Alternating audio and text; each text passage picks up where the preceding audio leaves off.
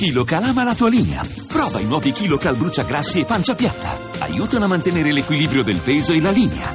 KiloCal, da Pulpharma in farmacia. Allora, Federica Guidi, che nel dicembre di due anni fa rassicura il compagno su un emendamento reinserito all'ultimo che dà il via libera a un contestatissimo progetto di estrazione petrolifera in Basilicata. Emendamento che di fatto favoriva l'azienda del fidanzato che per quella vicenda è indagato dalla Procura di Potenza. Stefano Feltri, vice direttore del Fatto Quotidiano, è una roba di un anno e mezzo fa che esce ora alla vigilia del referendum petrolifero. È una pura casualità, secondo te?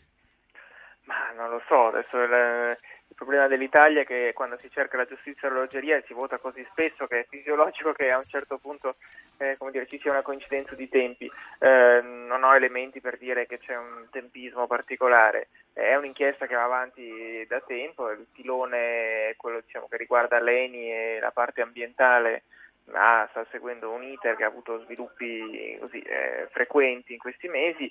Questa notizia che riguarda il, il compagno della Guidi è certamente rilevante, ma non è direttamente connessa alle trivelle, a meno di non voler immaginare proprio una spectre che è capace di pensare che un referendum eh, previsto, di cui non sta parlando nessuno, allora adesso se ne parla perché esce inchiesta sulla guida. Non, non, vedo un nesso diretto, non c'entra Quindi, con le concessioni, non c'entra. Insomma, non, senti, non, non, mi pare che. Referendum, referendum, a parte, la vicenda è grave. Nella telefonata agli atti della Procura, oltre alla voce della responsabile dello sviluppo economico, c'è un richiamo preciso alla Boschi. Piove sul bagnato, quindi.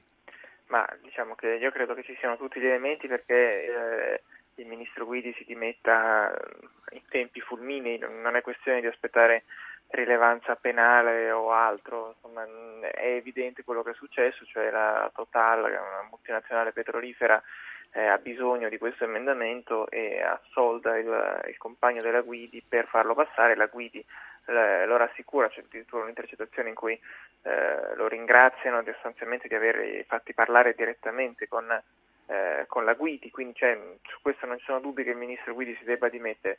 Sul ruolo della Boschi, almeno da quello che sappiamo finora, eh, non, non, si capisce se eh, dire, è una normale cosa di prassi, cioè dire, una comunicazione di agenda in cui magari la Boschi non era particolarmente consapevole del conflitto di interessi del ministro, eh, oppure se invece era una questione di favore personale, il che lo renderebbe doppiamente grave, insomma, renderebbe la Boschi di fatto sì. eh, responsabile quanto quasi il ministro Guidi. Eh, una piccola notazione, il ministro Guidi ha pubblicato la sua dichiarazione di trasparenza, patrimoniale, eccetera, tutti i suoi familiari, incluso il compagno che immagino sia in qualche modo vincolato, non hanno reso noti i loro, i loro dati. Ecco, mh, mm, senti, da, da, osservatore delle vicende politiche, quindi tu dai abbastanza per scontato che ci sia in tempi brevissimi una dimissione che quindi eviti poi il solito psicodramma dei, delle polemiche politiche, delle, delle richieste di riferire in Parlamento e di tutto il resto, o saranno inevitabili questi passaggi?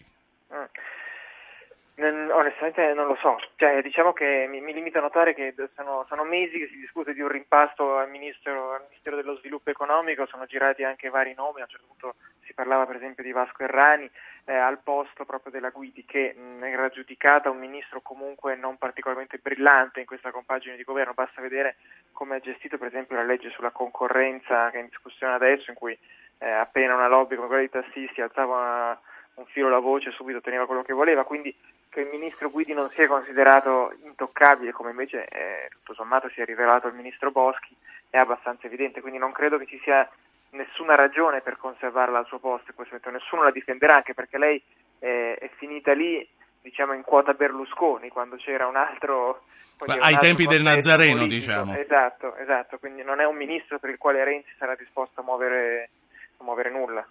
Allora, l'ultima, l'ultima, cosa che ti chiedo, visto che tu eh, ti occupi prevalentemente dei problemi economici e del lavoro, boccia a Confindustria che cosa significa? Che cosa cambierà?